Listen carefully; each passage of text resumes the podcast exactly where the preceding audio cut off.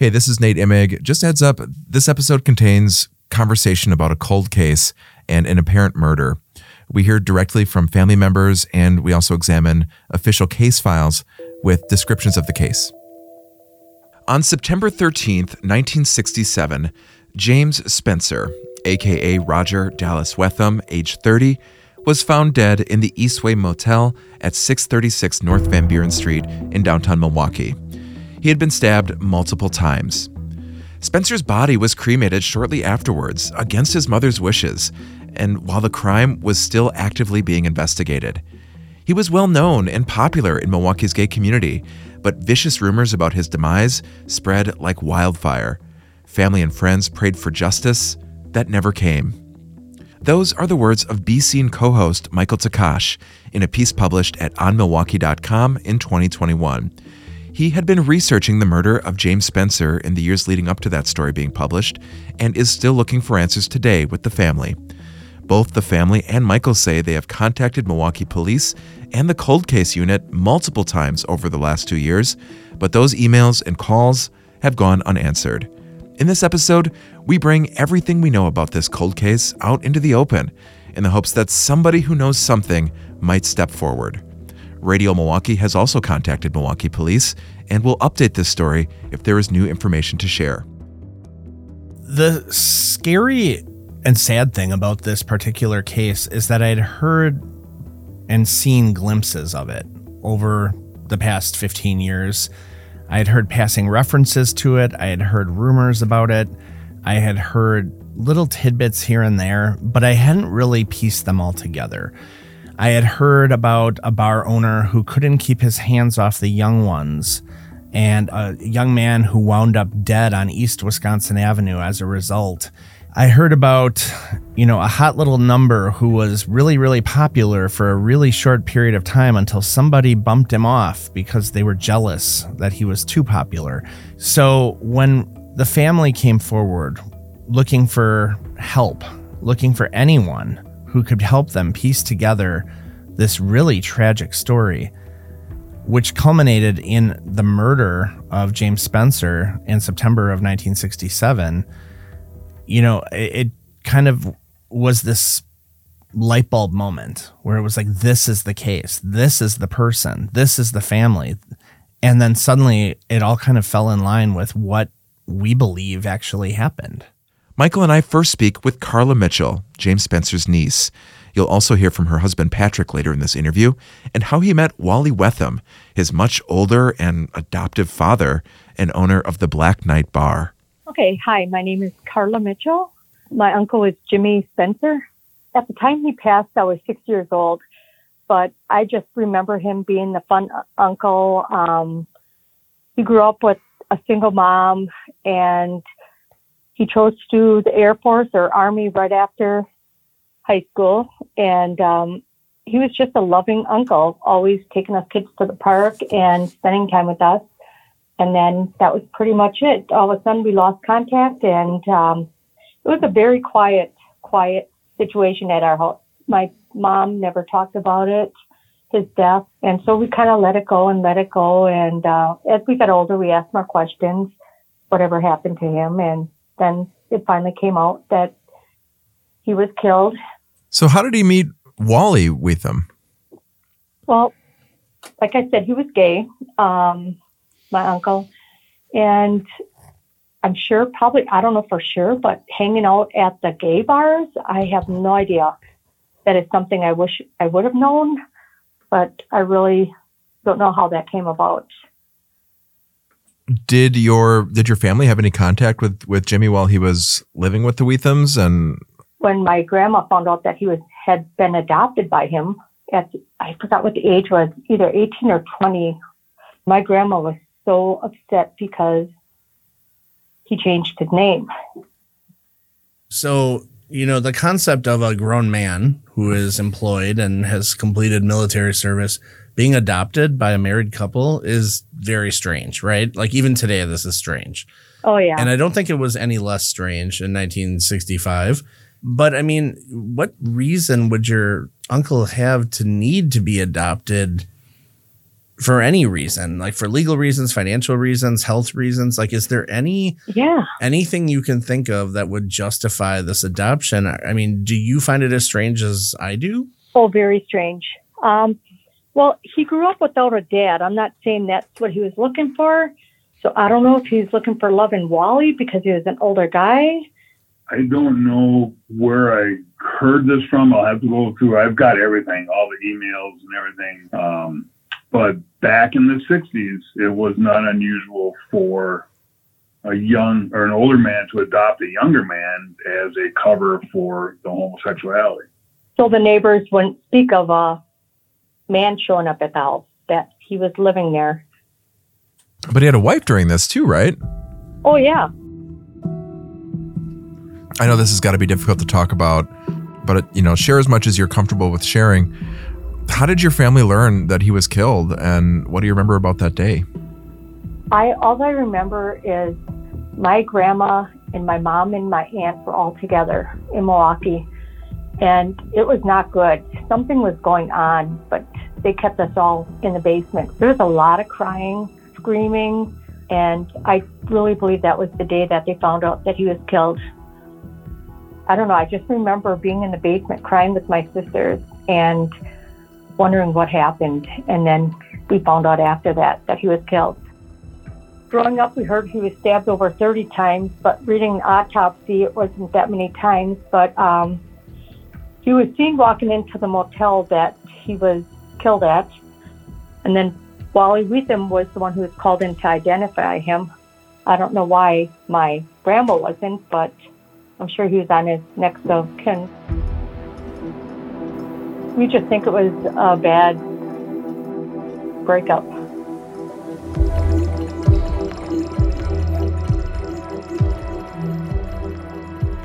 And did your grandmother or aunts or your mother take any personal action to investigate the murder?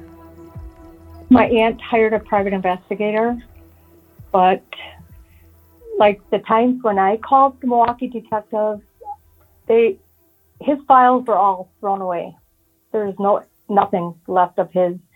As with many others, they said they had no room in the warehouse for unsolved mysteries that far back. But it pretty much was just in the paperwork. It was thrown out the swept under the rug. Put it that way. First of all, being he was gay, and second of all, in my heart, I, I feel like I know who it, who did it, but I don't know for a fact.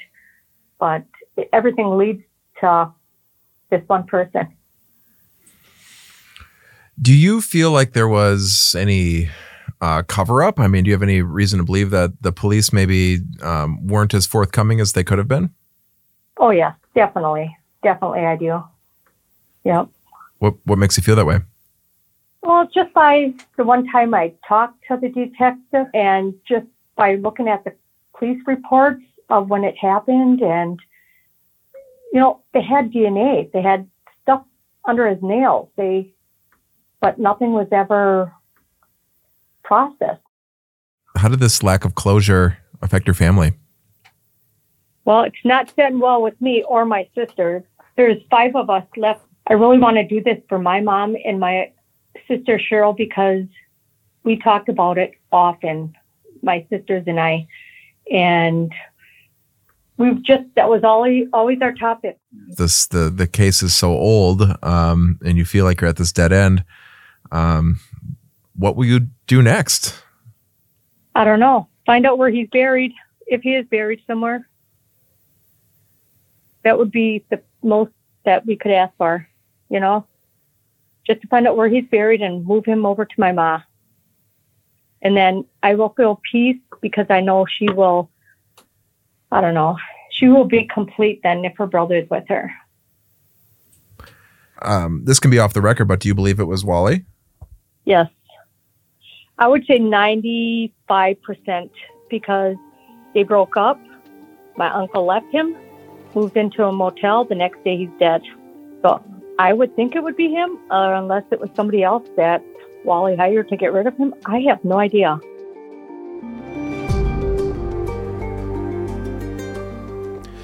Michael, of course, our thanks to Carla Mitchell and her husband Patrick.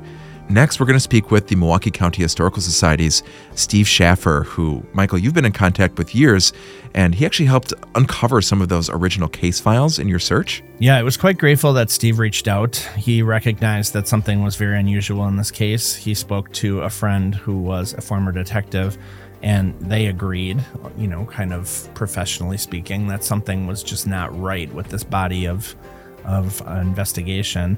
Next on Be Seen, our conversation with Schaffer and the suspicious details enclosed in that case file after the break. Hey, Wisconsin foodies. This is Tarik Moody of Radio Milwaukee. Join Milwaukee Magazine's food writer Ann Christenson and myself every Friday morning at 8 a.m. for This Bites, Milwaukee's longest running culinary podcast. We talk about everything from new restaurants, pop ups, cookbooks, events, and even an occasional interview with the local chef. Head over to radiomilwaukee.org slash This Bites or listen anywhere you get your podcasts. My name is Steve Schaffer. I'm the archivist at the Milwaukee County Historical Society. I guess explain the order because Michael was explaining how this uh, came to the History Project, how it came to you, how the family reached out to you first. The, the researcher, her name was Carla. Um, she was the uh, niece of the guy. Uh, his name was James Spencer, but he went by uh, Roger uh, Whetham um, in Milwaukee, and and he had moved out of Green Bay area. She knew that he had to move because he was gay, but they never knew what happened to him in Milwaukee. They they know that that he died, but there was no talk in the family about what happened or any of his experiences. So um, I did a search. We have coroner's reports uh, from the 1960s, and his name came up, and um, that's that's when we were able to determine that he had been, you know, in fact, brutally murdered um, in a downtown uh, hotel, and that kind of kicked the whole thing off. How did you go about breaking that news to the family? And was Well, it was it I- you that I- did it? Yeah, um, I, I'm sure that they were upset, you know, to say the least. But they were. She was also very relieved, and I think it, it was actually a closure uh, for them, and it and it gave her some peace of mind, you know, to know what happened and and to finally understand her her uncle's uh, you know short life and, and his story. Um, so they they were very forthright, and um, it, it wasn't. I didn't get the impression they were devastated so much as relieved. So talk through how how the connection then moved to the Wisconsin LGBTQ History Project. How did you hook up with Michael and and begin to seek more answers for this story? I was really struck by the the violence of the um, of the attack. I mean, the the police were thinking it was a uh, a, a burglary or robbery gone bad, but I, I mean, it was just such a um, you know violent, and the attack was repeated uh, knife knife stabbings, um, almost sixteen to twenty, um, and the fact that. Uh, uh, Carla had mentioned that he was gay, that he was attacked in such a brutal way. I thought it was either a hate crime or just a murder. Um, I just I I threw it at him. I think I said something like, "Hey, I, I got this case. What do you think about it?" And um, he he seemed to to know right away um, the the principles involved. At least the person who was this uh, victim's adopted father, uh, Wally Whetham, and then um, Michael kind of uh, took it from there, and then we it just snowballed. That we started to look for name changes, and we looked for other uh, information. Whetham had been divorced twice, um, so he was a married man. He adopted this this uh, guy James Spencer. Um, but but there were obviously no adoption records. It was very informal. They were adults. It, there may have been some legal thing with a lawyer, but we'll never know that. So was there an attempt to reach the Milwaukee police and find any, if there were any records of this of this homicide? Well, because it was a cold case, they won't discuss it or give out any information. So it, it, seems like, short of some kind of you know DNA discovery or something like that, it'll just remain a cold case forever. But it's treated as a homicide Okay. because you know, yeah, because I mean, he was clearly, whether it was a burglar or a lover, he was stabbed 16 times. So it's a they consider it a homicide. Would you be able to share some of the details that that made this such a horrendous crime? I pulled the coroner's report in anticipation of the interview. So um, let me see. Um, there are, by count, six oval shaped wounds. There is a laceration to the right upper lateral arm, which was, I guess, kind of a defensive um, move. And then there were 13 counted oval shaped lacerations to the mid and upper back. So it was a, a repeated stabbing. Um, that that was another thing. They didn't they didn't find the murder weapon, um, and um, I, you know, so th- there wasn't. They I, I think they felt there wasn't much much to go on. But but you know, obviously the the, the photographs were of a naked man um, laying on his back um, in in this hotel room. So, looking at how this was investigated, just in your opinion, um, do you feel like it wasn't looked into as extensively as as other cases might have definitely. been? Definitely, I, I just you know, like as I said, in in other cases, and I mean, there may be police records that are in this case that that I'm not aware of, but I know that in other murder cases that were in coroner's inquiries, there is the testimony and the questioning that the officers administered to you know their testimony and then their their questioning of of of witnesses and suspects and there was none of that in here there wasn't even any short uh, description of of their discussion with the cleaning person who found the body um, you know they just said she came in the morning thought thought that Mr. Spencer was sleeping came back in the afternoon opened the door and then found him. So there was no questioning about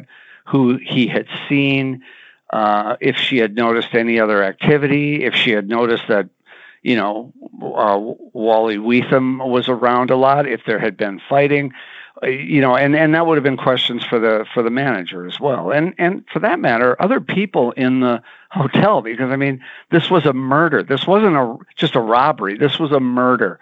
Somebody died, and there just didn't seem to be um, the, the level of scrutiny that I've seen in other cases. Looking over the records, one of the things that the family thought was unusual, and I certainly agreed, was the involvement of the FBI. Was that unusual to you at all that the FBI would be involved in a homicide? Yeah, um, I have to look through the because I, I said I saw something that said B B of I, but it looked like it said so. Uh, Larry uh, Von Maastricht of the Milwaukee B of I. So that would be the Milwaukee. Uh, is that is that what you're talking about, Michael? That particular line does that does that mean to you like Milwaukee Bureau of the FBI? Well, it does, and the FBI actually did get involved because there was a case number assigned, and we followed up with it um, through FOIA mm. requests. And it came back that yes, there was a file and yes, there were samples taken, and they were pretty intimate genetic samples. I mean, the the places that they scraped and the things that they took were not, you know. Oh yeah, here we go. They were. Here we go. Yeah, they were rather. Yeah, they were. It was a rather intensive scrub of the crime scene, and what we found was that the samples were later either lost or destroyed, but that they had no trace of them. Yeah, that's interesting because I've, I've just found the paragraph, and if you don't mind, I can I can read what what it says, and that kind of backs up what you were saying. So it says fingernail scrapings, pelvic organs, and anal matter uh, material was removed at autopsy by a doctor for further studies by FBI, um, and this was requested by police officials. Um, and then it just this other one, Larry Von Maastricht of the Milwaukee B of I uh, now, I'm not sure if that's really the FBI. Took a right index fingerprint. He also took additional photographs. He advised that the deceased had been booked many times since 1959. The latest arrest was March of 67. Unfortunately, we didn't find any of those in our jail registers, and I, am not, you know, I'd like to go over them again, but uh, we looked for both Spencer and uh, Whetham. Another thing I was hoping you might be able to speak to was the um, impressions or takeaways that you had about Wally Whetham? Just just from the um, the the court cases, and and Michael, my my opinion of him is a little jaded by our conversations. But if I were to look just at his record as far as the cases, he seemed to have, um, you know, some some kind of alcohol problems. He was repeatedly married and divorced. He didn't seem to be able to maintain uh, that type of relationship, and he was um, sued for for um, what was called a money demand. So, in other words, he was he was he owed money to people, and he was sued. So, I would say that he had a uh, at best, you know, chaotic and and uh, you know rather unpleasant uh, life if you look just at his at his uh, court cases is this just going to remain a cold case, or has have we done pretty much everything we can do, or is there still more to to the story that that could be uncovered? Well, I mean, that's that's where it has to pick up from from just the archives. I mean, we have you know the the material at the Milwaukee County Historical Society was you know are the are the building blocks or the information that can be used to to further investigate the case I don't think there's going to be anything else here that that would that I would find that would be able to to break it open. And you know, as a policy, we are we are the administrators and the caretakers of these public records. So anybody can come and look at these. This isn't something that's restricted. Uh, the photographs aren't restricted. Um, so anybody could come and pursue this case. And that's really what it what it would what it would take. And really, the the only other the only other people that can really help out are the police, um, because they they have the information and they seem to have it tight as a drum. And I think the only thing, and maybe Michael will back me up, is that there is some type of like c- conclusive DNA evidence, but I don't I don't know that that would exist in in anything. There would have to be some of you know, there, would have to be some of Whetham's. I don't know how that stuff works, but that would be the only other way that you could probably, um, you know, advance this case. And this, Michael, truly is a cold case. It's it's made the research even more difficult. A lot of the folks um, involved in the story are no longer with us. Exactly. Wally Whetham died in the early 70s. Uh, the story is that he drank himself to death and returned to upstate New York to die. His wife, um, who would probably be the last one to hold all of these secrets, passed away in Northern California um, about 10 years ago.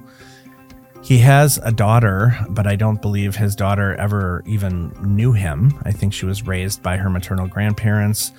And of course, you know, the bar patrons of this era, if they were not impacted by the AIDS epidemic, um, are now in their 80s and 90s, if they're still with us at all. So, you know, there's there's really no one left. The police officers involved in the investigation, the police chief, the FBI agents, um, the newspaper reporters who challenged the Milwaukee Police Department on why there were so many cold cases in this particular window of time all gone. All of these people are gone. And what's left behind are these survivors who are struggling to piece together these fragments with no single person to ask. Well, of course, one of the reasons why we're talking about this in Be Seen in season two is just the off chance, the hope that somebody in Milwaukee might know something about this case. Um, you're still actively researching and looking for leads. So, can people contact you, Michael, if, if they might know more? Sure. The family is very, very interested in knowing what happened and not to proceed with prosecution or to seek restitution, but literally to put their loved one to rest. We have to keep in mind that James Spencer's remains are still missing 56 years later. No one knows his final resting place. No one knows where he wound up. And with that in mind, the family just wants to understand, you know, maybe not so much what happened anymore, but how to put his remains at rest and how to put his spirit at peace.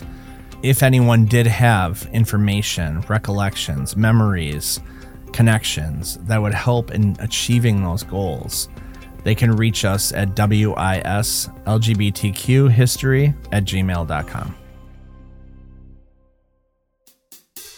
All right. Well, that'll do it for Be Seen Season 2. Dang. Um, this was such a pleasure, Michael, to team up once again with the Wisconsin LGBTQ History Project. Radio Milwaukee is just thrilled to partner on this. And if you're just joining us here at, in this episode, check out the previous episodes from Be Seen Season 2, plus Be Seen Season 1, which I'll mention was just recognized as Best Podcast, the Silver Award from the Milwaukee Press Club. Check out previous episodes, get subscribed, and uh, we might have some surprise bonuses coming later this year. And thank you. This was an excellent experience and um, really a great way of connecting people with this history and heritage that has been so long unseen. This is Kiri Salinas, audio production manager at Radio Milwaukee, giving a special thanks to Nate Imig, executive producer and co host of Be Seen, along with Michael Takach, the curator at Wisconsin LGBTQ History Project, Brett Krasgowski, our web editor, Segment producer Salam Fatayer. Thank you to the marketing team led by Sarah Lar, Dan Reiner, our digital marketing manager, Aaron Bagata, the creative marketing manager. Thank you to Radio Milwaukee's community engagement team, DJ Brewer and Mallory Wallace. Our program directors, Dori Zori with 889 and Tarik Moody with HYFIN. And last but not least, thank you to Maxie Jackson, the executive director at Radio Milwaukee.